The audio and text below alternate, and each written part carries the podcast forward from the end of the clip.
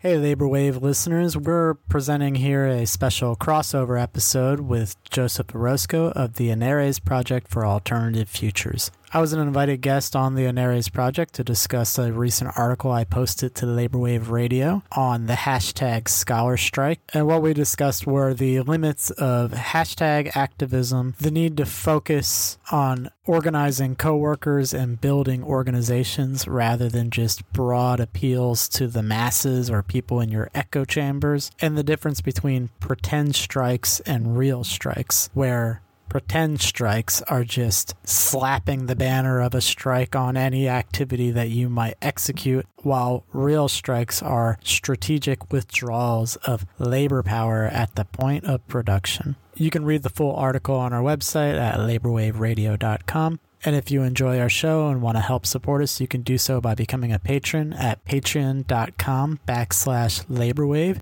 Also, please like and follow our content on SoundCloud and Apple Podcast and leave us reviews because that helps us expand our reach to new listeners. Welcome back, everyone. My name is uh, Dr. Joseph Orosco. I'm a professor of philosophy at Oregon State University. And I'm also the co-director of the Anarres Project for Alternative Futures. The Anarres Project is a forum for conversations, initiatives, projects that imagine a future free of exploitation, domination, oppression, war, and empire. One of our projects is this podcast, which is conversation with scholars, organizers, and social change agents, in which we try to explore different features of how to make social change in the world today.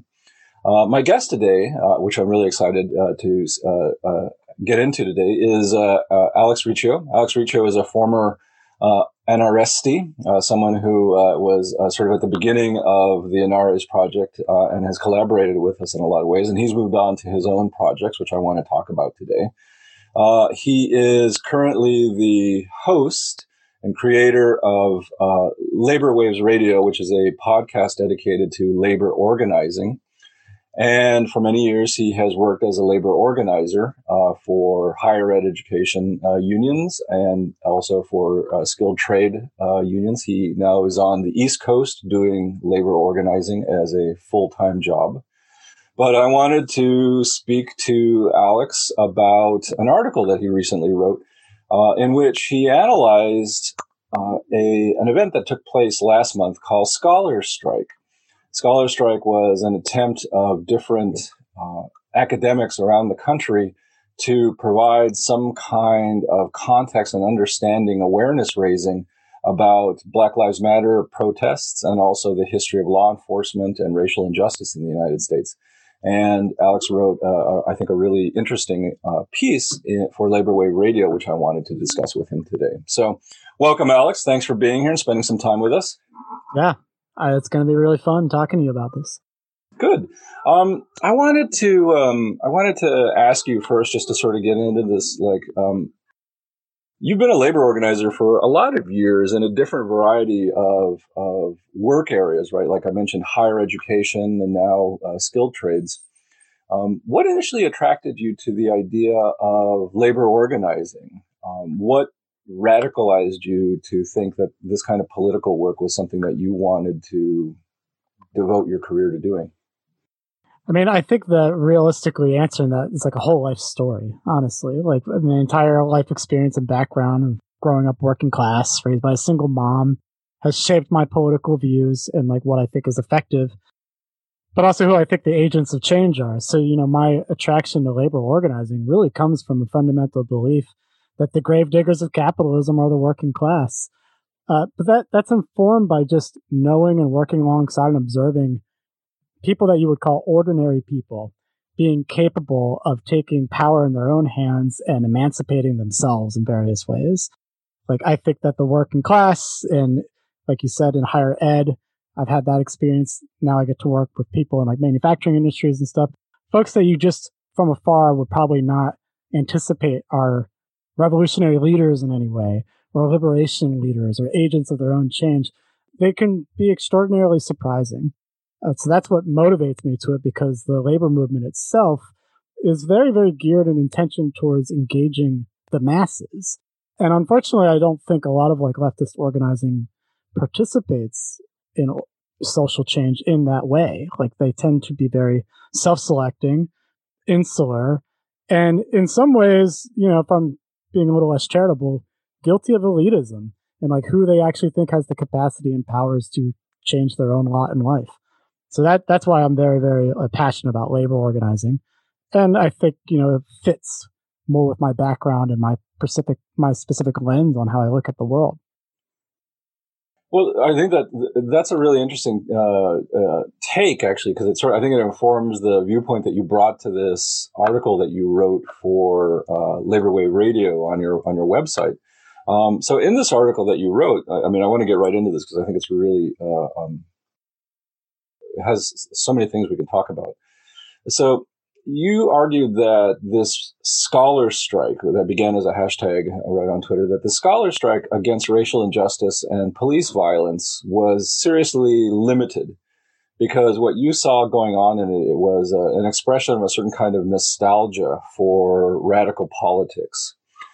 I was wondering if you could explain a little bit about what the scholar strike was and what its purported aims seemed to be. Like, what were these folks trying to accomplish? And for a complete uh, transparency, I have to admit that I participated in the scholar strike uh, and gave a talk uh, for uh, a local teaching that we did at Oregon State University that was organized by some colleagues.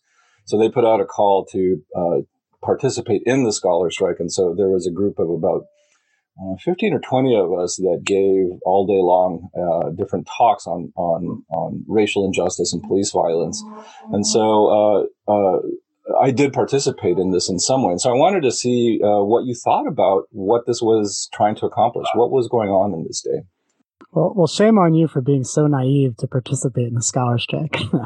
uh, you know, honestly, I think what folks were really trying to do was meaningfully participate in the moment right? We had seen this explosion of activity around Black Lives Matter. And the scholar strike, they named it specifically that they were motivated and inspired by the NBA athletes that went on a wildcat strike. So, in the wake of George Floyd being murdered by police, NBA athletes that were in the middle of their postseason, their playoffs, that I was all excited to watch too, decided to wage a wildcat strike. And that wildcat strike spread to professional athletes uh, across different leagues. And it was incredibly inspiring moment to see these athletes you know do that. And i think reasonably enough people wanted to feel like they could be a part of that movement that they can participate meaningfully. So i think that's what the goal was right? Meaningful participation. Uh, i guess where i kind of landed on it was that it wasn't a strike and i do think that words have a meaning and you really should apply those meanings in specific ways. If you call everything a strike then nothing's a strike right and that there's a specific tactical logic behind the strike and what the players were doing. And I was slightly bothered by the fact that these scholars, whilst professing to be professing, right, to be inspired by players and what they were doing, were not deriving any of the lessons or even taking any of the risk that these players were participating in. I mean, they were actually withdrawing their labor, taking real risk, putting themselves out there in, you know, vulnerable ways and the scholars turn around and effectively kind of did the same thing they would do any day of the week give like a digital conference, maybe talk about their research in various ways, spotlight. You know, I think it's laudable to spotlight racist oppression and give an analysis to it, but it's just the way they were professing themselves to be participating in this movement really irked me because, quite frankly, I don't even know if you would qualify that as a protest. Right. So, so part of what was going on from what I understood, and this attracted like um, hundreds of people around the country. It started off, as you said, uh, like you point out, as a kind of a, a, Twitter hashtag, and the idea was they were uh, two folk uh, were calling people to have some kind of event on campus, on their own campuses, in their own ways, and to do essentially digital presentations that would then be linked to this uh, uh, this hashtag. And I think that there was also a website that they created that you could register for, and that somehow this would list all of the different people who were essentially that day giving video talks about some aspect or another of police violence or, or racial injustice. So essentially, it was a call to do a digital conference in, in some way or another. Uh, this was done uh, sort of early September, so some people were in session um, and teaching classes. But for like us here at Oregon State, we don't start uh, until later because we're on a uh, quarter system. So uh, no one was on the job at the time that was participating in the scholar strike. Mm. Uh, so uh, there was no labor being withdrawn because technically, I think for most of the people at Oregon State, we were not uh, technically working. Uh, so it was a showcasing of, of, of academic research and labor in some way. Right, and I think like so the play-by-play that I witnessed, and this is my impression of it, was that the NBA players went on strike. It spread. It was a very successful Wildcat strike on its own terms, and in that excitement, a professor tweets out something about how professors should join in on this moment. And it went viral, as the kids like to say.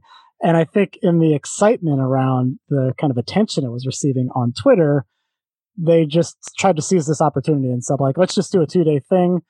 But the framing of what they were doing was pretty suspect. They called for people to participate if they can, anywhere you're at. It was a very like kind of amorphous, decentralized thing and what it turned out to be was like YouTube 10 minute presentations, and they did start housing it on a website. So it's like an educational hub now. And it shifted from being a scholar strike to being more of a teach-in. And they were trying to describe it as somehow a recasting of direct action. And so I'm trying to be generous, but I do get really bothered when I hear people try to say things like recasting direct action. Like it really empties the content and meaning of these terms, like direct action, how is participating on a conference on your own time, if you're willing and if you're able, in any way, direct action? When you don't have any targets spelled out, you're not like focusing on any specific institutions, and you're not trying to leverage anything while you're doing it. Yeah, I, this is uh, gets me to you know what I wanted to talk about because you have uh, three in your article. You have sort of three main areas that you felt that the scholars strike um, failed or you have criticisms of it in some sense. Um, part of it has to do with the uh, the sense that um, there were some misunderstandings in the way that this language of strike and direct action is being used because the original sort of call to do something had this this kind of radical sense that we are reshaping the nature of radical politics through this scholar strike. I mean, it was it was a it was a call to action in a very kind of uh, radical way that we're doing something different and we're going to have some kind of impact. But your your article suggests that uh, the way that this was cast was misunderstanding a lot of things. So first, uh, and maybe we can go through these carefully. Right, one of the things that you said was that uh, the the scholar strike uh, misunderstood the idea of creating a, a, Twitter platform for actually reaching workers. Right. So creating a, a platform uh, that can broadcast ideas is different than reaching out and organizing with your fellow workers in terms of what we might think of in terms of base building. So mm-hmm. one thing. Second, you said that it confused awareness building for actually withdrawing labor right? And so what a lot of folks were doing in these 10 minute presentations was trying to maybe raise consciousness, raise awareness of these issues. Uh, but that's different than actually withholding your labor as a demonstration of power. And then finally, you said that it was appealing, rather, it seems, to a kind of a general public to participate by watching passively these videos instead of trying to organize people to direct energy at very specific targets with demands about what should be done. Right. So whereas the player strike, uh, right, they were withdrawing their labor and saying, we want certain things done, bosses. This was sort of, hey, why don't you watch my 10 minute video? This is going to raise awareness and lead to big changes. And you think that that whole sort of call really misunderstands the nature of organizing and of power. Could you explain a little bit about these kinds of misunderstandings that scholars strike engaged in that made it essentially, in your view, kind of ineffective? Yeah, sure. So I think like one at a time. The first thing around Twitter platforms is misconstruing base building. So, you know, it feels really good to have thousands of Twitter followers. I'm certain, right? I don't, but I'm certain it feels really good. And it can be easy to like get caught up in that echo chamber that Twitter creates. I mean, Twitter's algorithms literally generate echo chambers and make you feel like you are on a much bigger platform than you actually have. But you know, it's one thing to appeal to people on Twitter. It's another thing to get out there and like talk to your coworkers. And what I was talking about earlier in our conversation around ordinary people, right? Like the masses at large. I'm really a big proponent of what Jane McAlevey calls bounded constituencies and structure based organizing. And what she means by that is um, uh, actually, in addition to that, I'll, the layer that I like too is the IWW approach to organizing. They always say the workers don't need to be organized. What needs to be understood is that workers are already organized within institutions not of their own choosing, right? So there's already ways that we are conditioned and configured to share space together. There's already ways that we are created in bounded constituencies.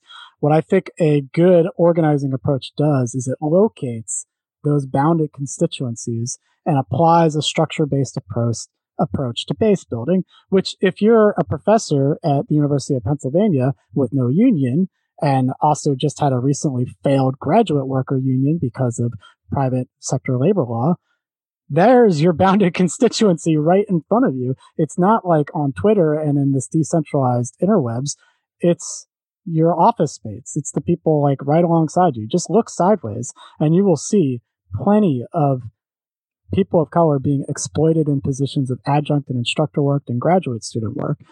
So that was one thing that I find just to be telling about the approach being adopted here was that they weren't really trying to actually engage with people outside of their own bubble.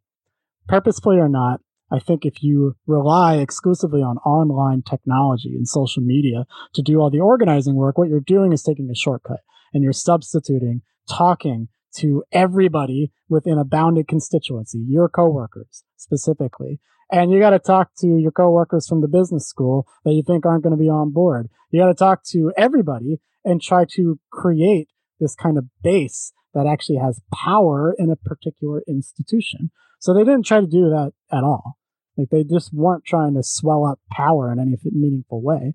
Um, the second part about there being kind of this misunderstanding around consciousness raising as power now, this is something that I'm maybe a little idiosyncratic about, but I think that it speaks to bad tendencies in social movement organizing in general, where like everybody today seems convinced that the way you like change the world is by having the most enlightened political line possible. Like you just train people to understand theory and the analysis. And then with this great education, I guess somehow the world changes. It's like that's the piece that's like completely lacking. It's like, great, I'm so educated. Now I got my PhD in whatever topic it might be. What do I do with that? How does that actually translate into power? I, I don't think what we need is perfectly construed political lines and ideology. I think what we need is organization.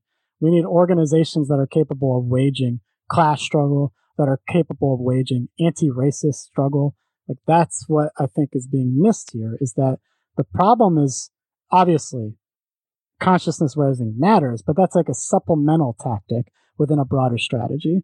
And a lot of times what I see is people begin and end with the campaign, with the PR campaign, with just like slogans and hashtags and like just reading groups that are circular and insular in nature and just kind of like preach a political line and anticipate that that's somehow going to manifest itself into some kind of form of power.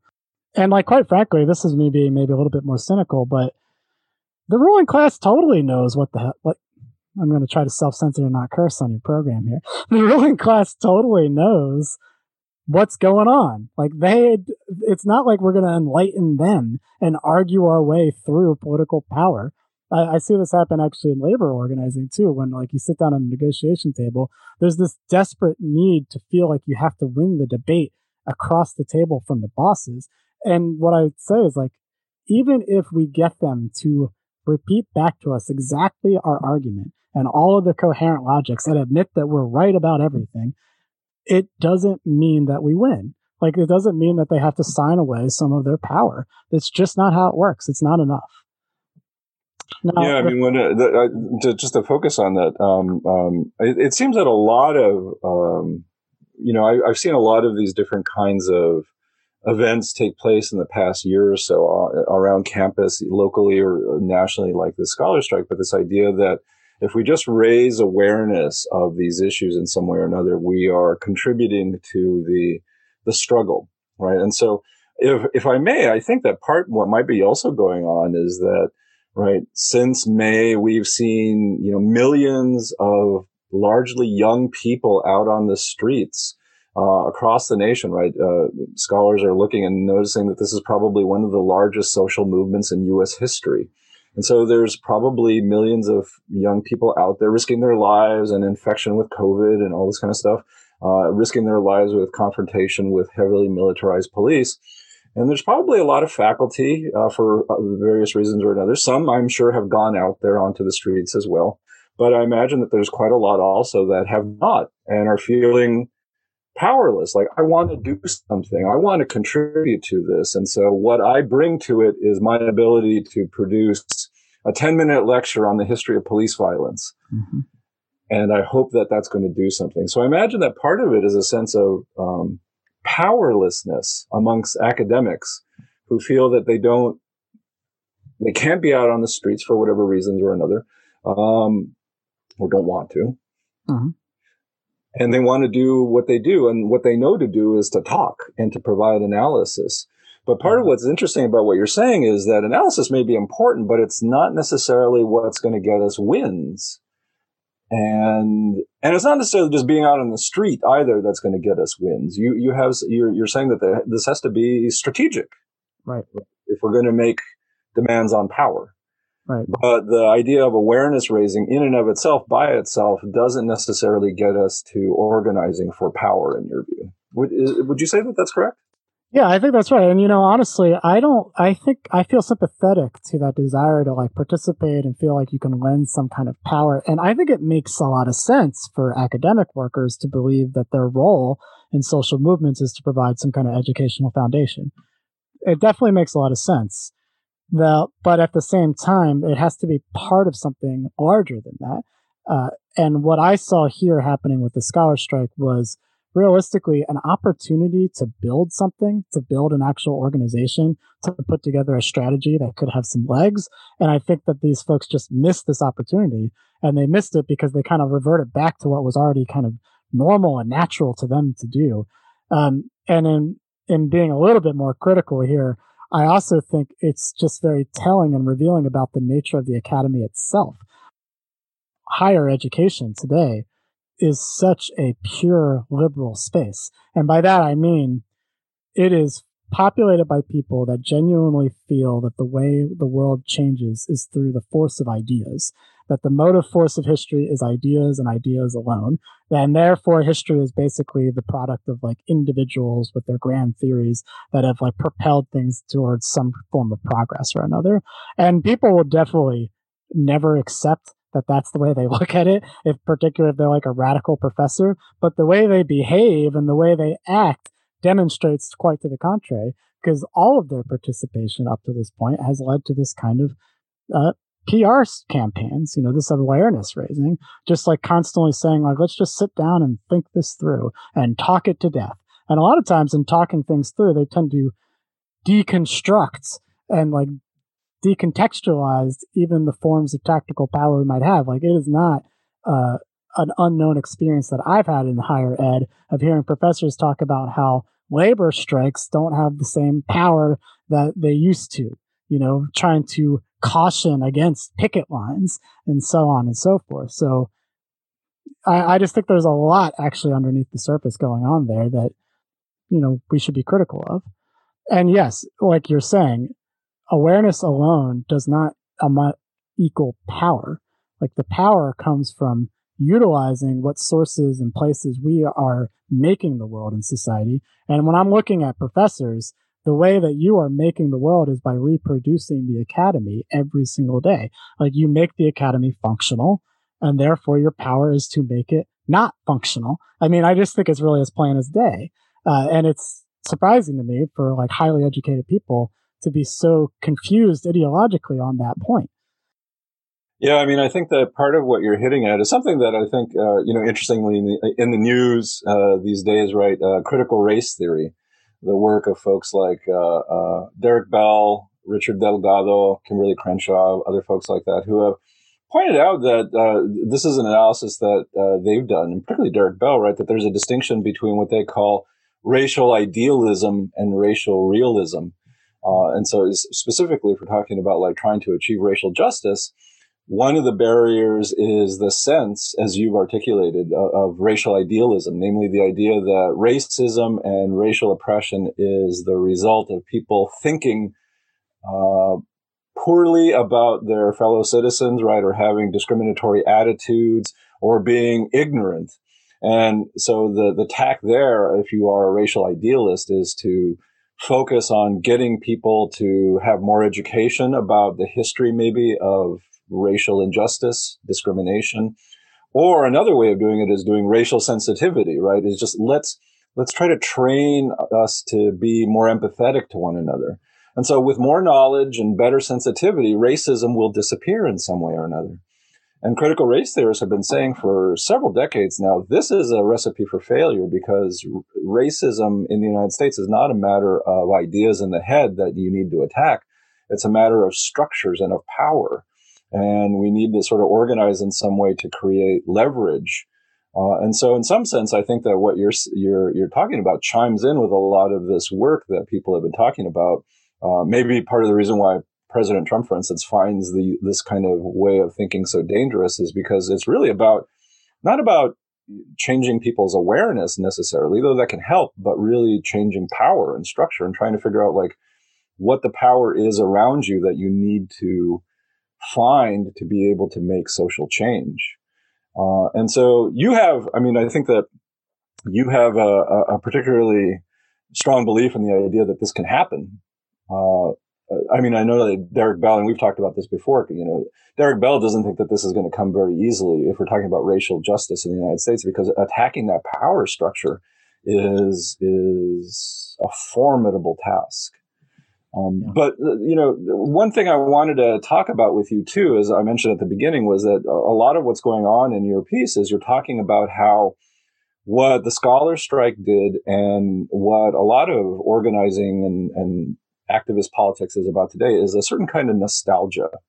And I really like how you emphasize this. So, that, so uh, let me set this up and say this: um, in the scholar strike, there seemed to be a nostalgia for the teach-in this kind of practice that started, you know, largely with the, the anti-war Vietnam War movement in the 60s and 70s, where uh, there's some kind of event on campus where professors come out and talk about uh, the war or whatever issue it is. And so the the scholar strike had this kind of nostalgia for the radicalness of the teach-in. Uh, and at the same time, they were saying they were doing something even more radical. They were recasting direct action with the scholar strike. So you said that that's um, that was largely not true. And also that it missed the mark on being a teach-in. So I was wondering if you can explain a little bit about that. Like, how did the scholar strike, in your view, just really miss the mark as a form of radical politics and turned into a kind of odd nostalgia for a radicalism long gone? Well, I think for one thing, like it would be hard to say what impact the scholar strike had. So if we're just talking about in terms of like the power that they were able to gain, the concessions that they were able to gain, we have no way to measure any of that because they didn't even take the time to try to measure those impacts. Like they didn't have any targets. They didn't have any specific institutions or any demands that they were leveraging. So therefore, how could we even assess the effectiveness of the scholar strike? I think that that's kind of telling in and of itself. But the idea around the misplaced nostalgia, it really comes more like this is not unique or something that I came up with. It's came out of conversation that I had with Natasha Lennard on the show, where she was talking about this too in the wake of um, Black Lives Matter. There was not just the scholar strike talking about teach-ins as a form of like 60s radicalism to like re-invoke, but also like marches and nonviolent protest and forms like this. This is consistently invoked over and over and over again.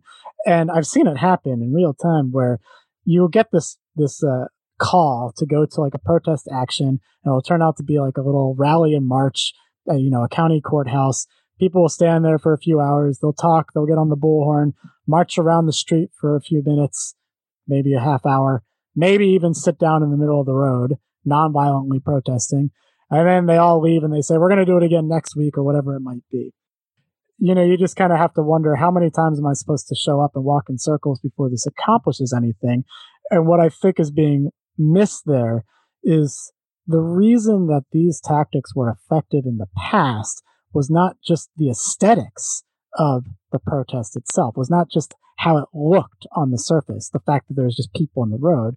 It was like what it communicated to power in that time. If you were to organize a mass march in the 60s, it required extensive on the ground organizing like conversations with so many people. The information did not pass as quickly as it does today. It was not as easy as just being a popular figure on Twitter, putting out a tweet that gets like retweeted over and over and it's like thousands of people see it, right? That wasn't available then. So it actually demonstrated and displayed the extensive capacity of the people to organize such tactics in the past. Getting 30,000 people to show up to a teach-in in Berkeley in the 60s was an incredible feat of organizing strength. It showed the people with power and the institutions that were being targeted that quite literally we could whip up our base and so many more people because this is the capacity we have as organizers. This is what I think is being forgotten is that it was a threat in those days. In those terms, it was a threat. Today, marches are quite frankly fairly easy to whip up like online technologies in good ways and in negative ways have made it very very easy to whip up a march and a protest any weekend of the of the year and it communicates nothing anymore like it just doesn't like if there's not another strategy within that if it's a tactic within a broader strategy that has specific goals that are measurable and has specific targets that you can leverage concessions from great but absent those things, your marches are, quite frankly, in my opinion, just a waste of your time and energy. Like, what are they accomplishing? Maybe you have a march, and this is like an opportunity, I think, that the scholar strike could have, as well as these other, um, you know, protest actions, is you have an opportunity for the first time to have people in real time together. Use that opportunity to actually put together a real plan and follow up with tactics that escalate in intensity and have some targets and demands. What I saw back in Oregon when I was still living there was a reluctance and a refusal to do even that, to even issue demands. Because you just wait around, wait for somebody else whom I don't know, but some mysterious leader was going to tell us the way and do nothing risky. Like take no risk, have no demands, have no targets. And how does anybody anticipate that's going to work? Like what is the impact that could possibly have other than potentially just making you feel better for the day? And I mean, that's fine. I think right now is a particularly depressing moment in time. Then again, it's always been a depressing moment in time in the history of capitalism. But still, I understand people's need for like a pick me up. But it's frustrating to me when I see it called a strike and inspired by players that are taking real risk and like demonstrating real organizing lessons and they're all just being ignored and the opportunity is being wasted. That's what frustrates me more than like people kind of ambling around in the dark trying to figure out the way. I mean, I think uh, um, what you say is really interesting because you can see this also outside of the strike of academic context, right? This is an example I always give with my students about this kind of this new feature of things. Um, back in 2003, uh, during the height of the the Iraq scare, right after 2001, um, we there's this historical day that I always mark, right, which is February 15th, 2003. Uh, that's the day of one of the single largest global protest movements in human history. It was a synchronous protest against the uh, invasion, the U.S. invasion of Iraq. Millions of people all across the planet, all across the United States in major cities had these huge rallies and they were saying no to war in Iraq. Uh, and so, you know, it, just felt, I remember at this moment, because there was a, a, there was about 3,000 people here in Corvallis. We had a rally, we had a march, and then there were speakers right at the county courthouse. And it felt like, you know, when we saw that there were places like in New York or Los Angeles, Chicago, Berlin, people with the same message, it, it felt powerful. But then a month later, right, President Bush said, look, I don't make decisions based on public opinion. And the invasion of Iraq took place in March of 2003.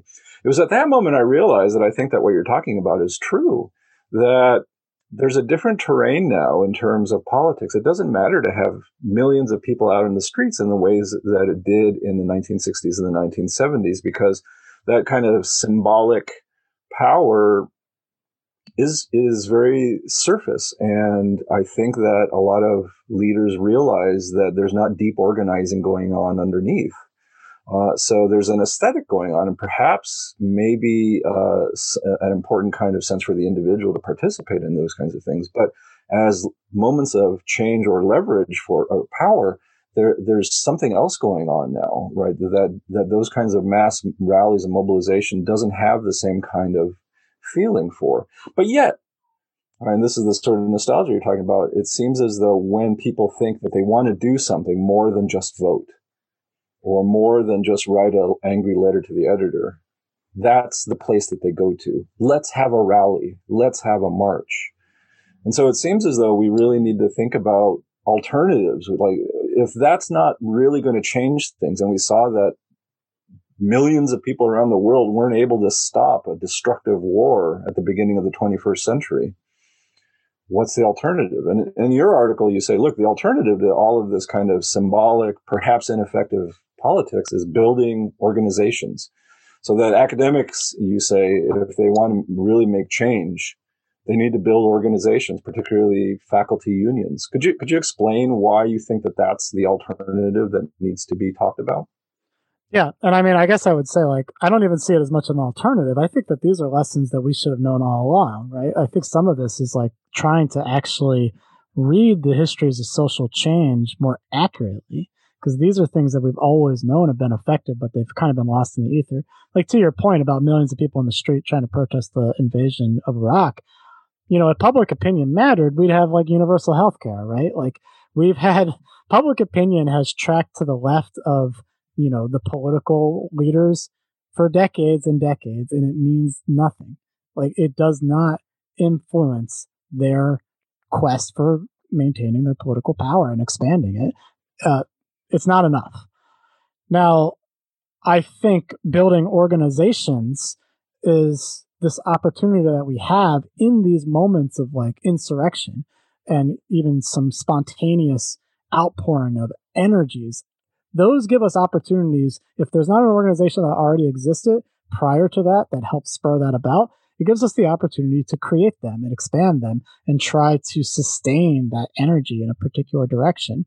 And that's what I think the scholar strike was really missing was like, I know that one of the professors that I called for it is at the University of Pennsylvania where there's no unions. There's zero unions at this campus. It's a wealthy campus. It's an Ivy League campus.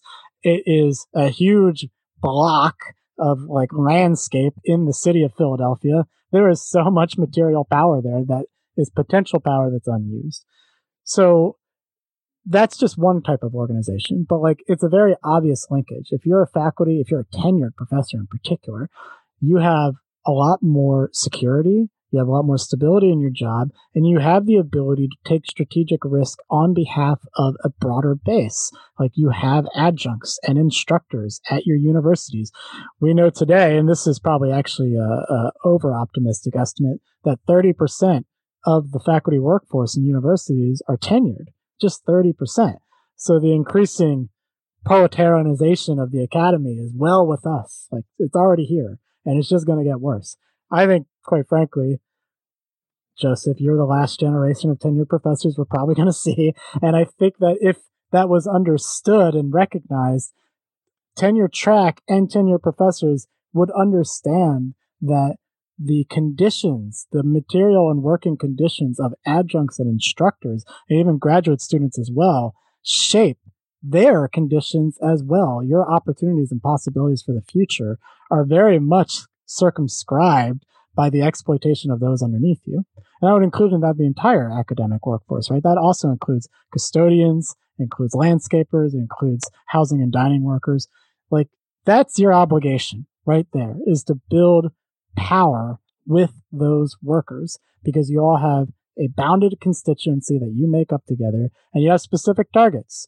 Your specific targets are your bosses. And bosses are the rulers of academies these days are administrators, higher tier administrators, not the clerical administrators that, quite frankly, I think belong in the unions with faculty and staff and grads. But these are the folks that you can build a base with and leverage power and gain concessions from those bosses. And universities, too, their history and their legacy is an accumulation of dispossession and colonization and racial exploitation. I mean, land grant universities in particular, it's like in the, the damn name. like, how do you think they got that land? It was by dispossessing the indigenous people that were already there. So, a better call for racial justice, I just don't think could be found. Like, if you're in a university system and you have that position, you have that perch, and you desire racial justice, then liberate your colleagues because that's where you'll find racial justice. Like those endowments belong to the masses.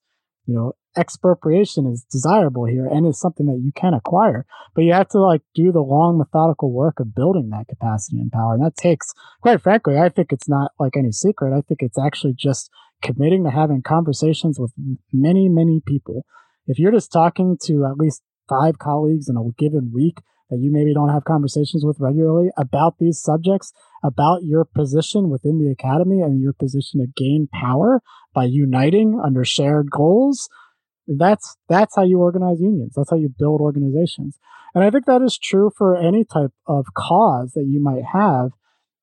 If it's like a tenants organization that is fighting the power of landlords, like this is about finding that bounded constituency where what's the history of like what even allowed this configuration of power to exist in the first place? Like landlords didn't just exist you know out of thin air. There's a reason that they rose to prominence as a class of property elites. How did that happen? How does it impact your specific locale?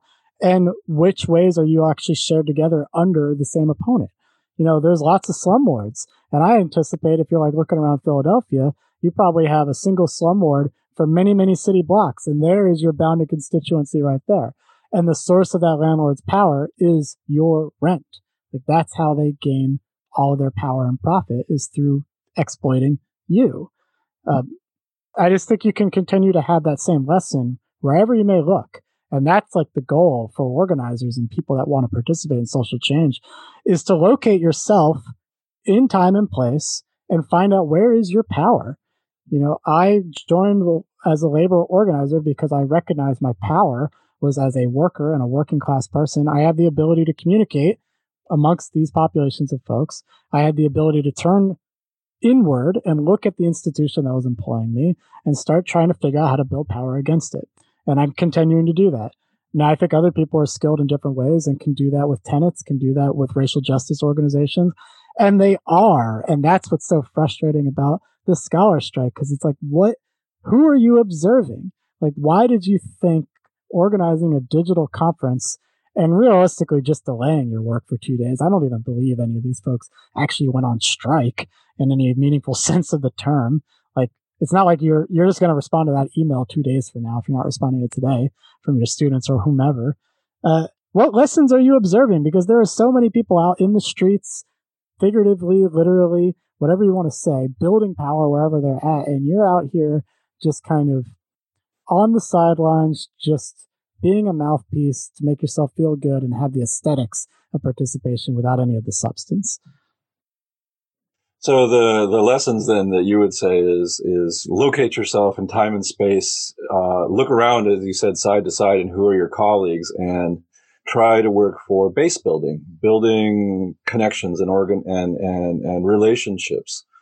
Uh, to get rid of this sense of awareness uh, uh, raising as your main function if you're an academic worker, but but try to really think about how to leverage power. What's your power? So for academic workers, it's withholding labor power. For tenants, as you said, it's rent striking. And then finally, thinking about how to, um, um, uh, instead of, you know, for the scholar side, instead of speaking to a wide base of people of just trying to get whoever you can, focus on trying to uh, really uh, leverage this power at the specific targets that have the ability to do something about the conditions that you're in.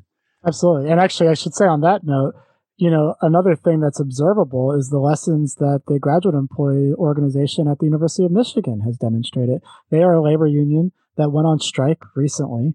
Mm-hmm. Uh, to my knowledge, the only strike that's happened in higher ed prior to a fall reopening amidst this pandemic.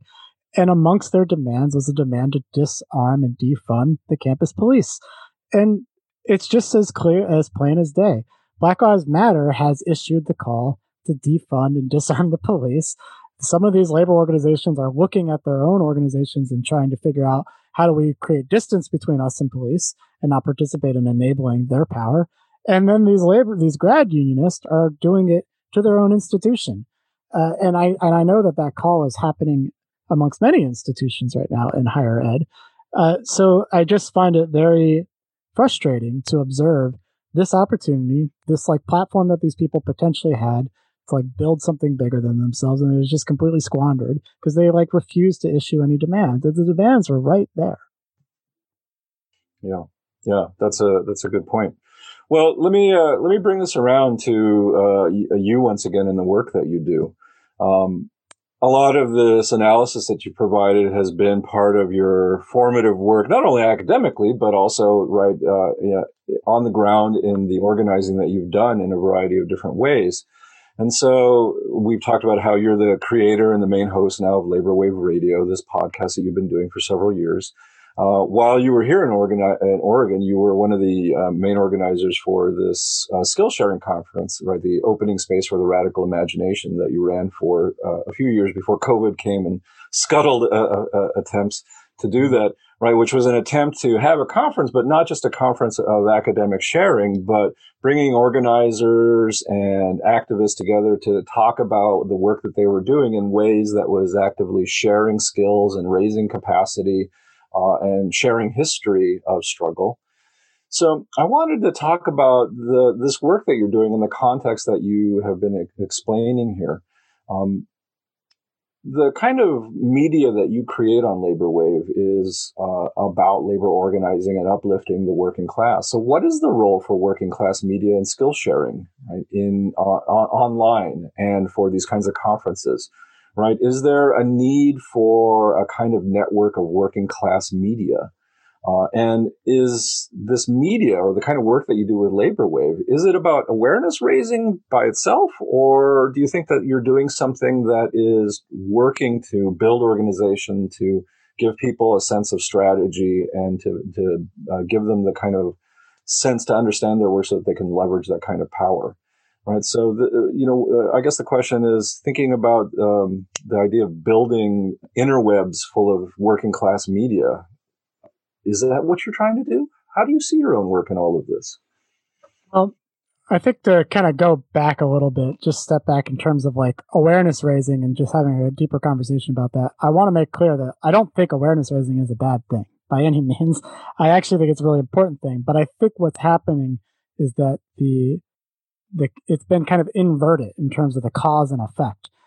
I'm a big believer, and I get this a lot from my inspiration of reading and having, you know, lots of conversations among folks of like people like Robin D.G. Kelley, where knowledge flows from struggle, not the other way around.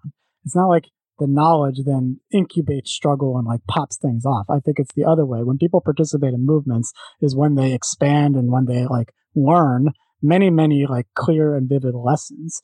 I really think the flow of knowledge happens through struggle first and through building organizations.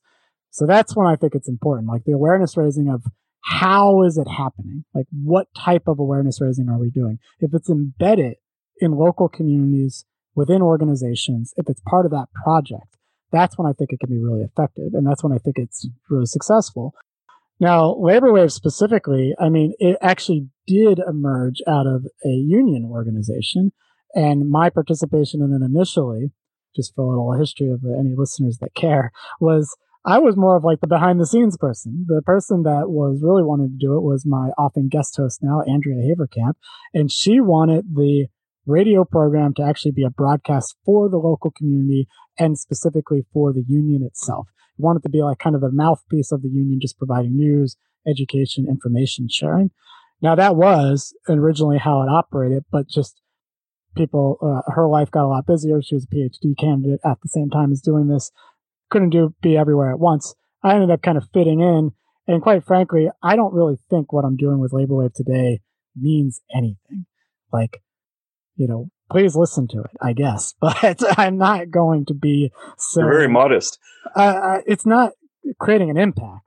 Uh, for me, it's pleasurable in that I get to talk to people and like make new connections. And maybe, and actually, I have found this coincidentally. Sometimes it lands that because I'm participating in organizing and organizational building, I link up with some of the people that I've actually had on the show, and mm-hmm. some of mm-hmm. these prior relationships help expand that.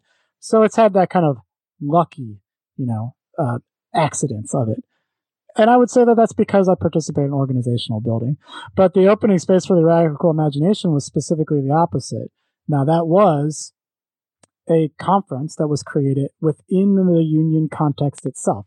The union was the one that had the resources to do it. It was a union project. We had a social justice chair at that time was the elected person. Her name is Mikanai Arafani. It was largely her idea, and I helped as the staff organizer cultivate it and nurture it and build it. And the whole goal was not just to bring people in, but to also help it broaden the imagination around what the union could do, like what our union work was. It was also about providing some inspiration and motivation for our members and for the students that we participated in, and even for some of the faculty folks that we were like working alongside. Now, this was the Radical Imagination Conference happened at Oregon State University. So this is when I was doing higher ed work and organizing. I think the reason that I was motivated to do it and that it worked and was effective is because it was embedded in an organization already. And when you do it that way, you really can see a lot of results. You can like build relationships, you can expand them and broaden them, and you can help use it to you know begin expanding the horizons of what's even possible for the organizing work that you're doing. One of the things that I think is really true about labor unions, this is me putting on my critical hat when it comes to labor organizing, is it's not the methods. The methods are actually extremely effective. The one-on-one conversations, you know, building the capacity, the tactics that labor unions use, they work. I think the problem with organized labor at large is the imagination, the political imagination that circumscribes what they think they can even try to accomplish. Their goals are always at the very beginning of the horizon, and they never go above that. And quite frankly, I think we, we could be a little bit more utopian. I actually think we can get to accomplish utopia through labor organizing methods. But we have to have that as our goal and our endpoint. And I think the Radical Imagination Conference was largely for this union organization that we believed was desiring an expansion of their political imagination in that moment in time. And I will say it wasn't completely credited just to the conference, but the conference did help us start building a bargaining for the common good platform soon after it. It did hmm. start bringing in more uh, leaders that wouldn't have been attracted to the union prior. People started seeing like, this is a union. Well, I guess I'm down with this. Uh, so it was really effective in that sense. Yeah, I mean, I think that's really that's really fascinating because um, uh, I imagine a lot of people think right the way that we've been talking about it here and, and what you've been recommending is right. We, we, need to build unions for power to, to make to make change, and people might be saying, I don't want to just be sitting around talking about working conditions and wages all the time. But what you said here was that part of the work that you did with these two media outlets and this conference, right, was to try to, uh, you were grounded in a union, but you were trying to show what else a union can enable amongst its members to think creatively beyond just simply being a labor union member that maybe once in a while participates in collective bargaining. No, you can participate in radio projects, media projects. You can organize a conference to talk with some really interesting theorists, scholars, activists, right, and get a different sense about what is possible and what then your union might then be able to do in regard to those kinds of projects that you imagine. So you expanded the sort of vocabulary in a way about what unions can accomplish for the bounded constituency of the union that you were working with. Uh, so I think that that's that's that's really rich, and I'm wondering whether you think that there's a need for working class media like that to do that with organizations more broadly speaking.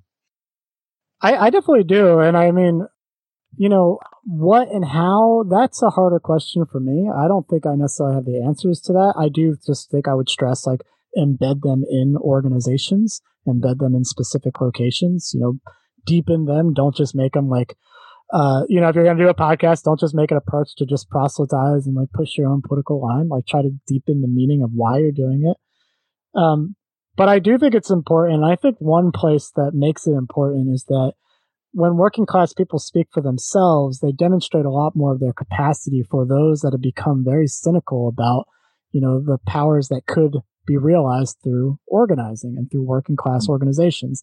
I mean, quite frankly, this is me again being like critical against organized labor.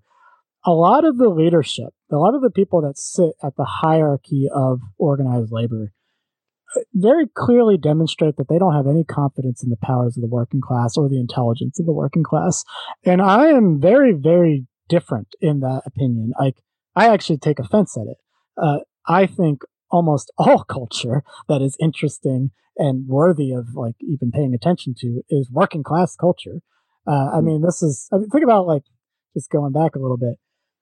The jazz musicians of like the 50s and 60s, who were these people? These were people that were like stealing leisure time, like they were working hard jobs like in exploited sectors of industries, and they were making themselves proficient and skilled in this like uh, musical expression in their own time that they stole, and they were creating this movement, this working class culture. I mean, I really do think almost all interesting working class culture is generated from, or all interesting culture, I should say, is generated from the working class when they're stealing leisure time.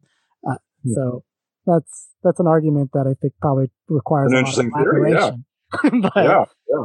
But I think that for today, it is really beneficial for these things to exist and be created by working class folks themselves. And by the way, the working class is not just some like, you know, masculine uh, white person affair. Like the, the working class is not a white middle class uh, machinist. That that's just nonsense. Working class is multiracial, multi-ethnic, multi-gender. I mean, look around you. Who are the poorest and most exploited people?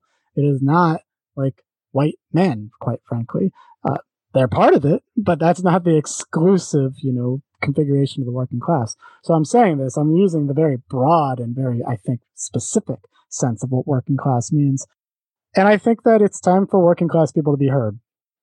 And I think that through these kind of independent media that they might create, if it's particularly if it has like the backing of an organization, this is an opportunity to demonstrate that, you know, quite frankly, we are the ones that are going to change the world.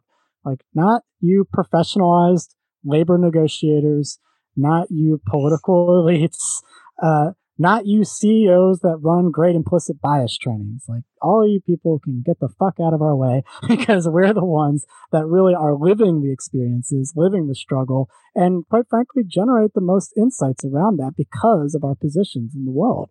Uh, and yeah, like our movies are better than your movies. Like every, I was just listening to Evil Dead, uh, there, that history of how that movie emerged, way more interesting than anything that Hollywood ever put out. So I'm gonna leave it at that, I guess.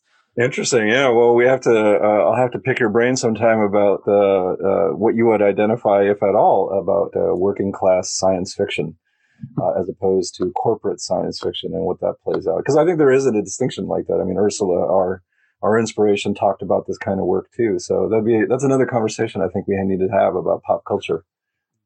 Well, good.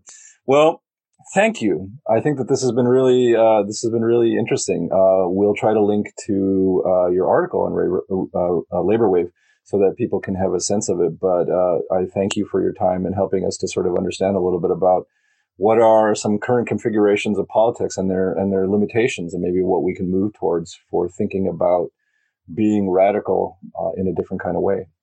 Yeah, thanks a lot, Joseph. This was fun. All right, and thank you all for showing up and spending some time with us. Uh, if you are interested in finding out more about the Anarres Project, you can find us at our website, uh, which is at Anarres, uh, anarresproject.org. Uh, we're also available in a variety of different social media platforms. You can find us at Anarres Project on Twitter, Instagram, Facebook, uh, and we have a few of our podcasts uh, audio only on SoundCloud.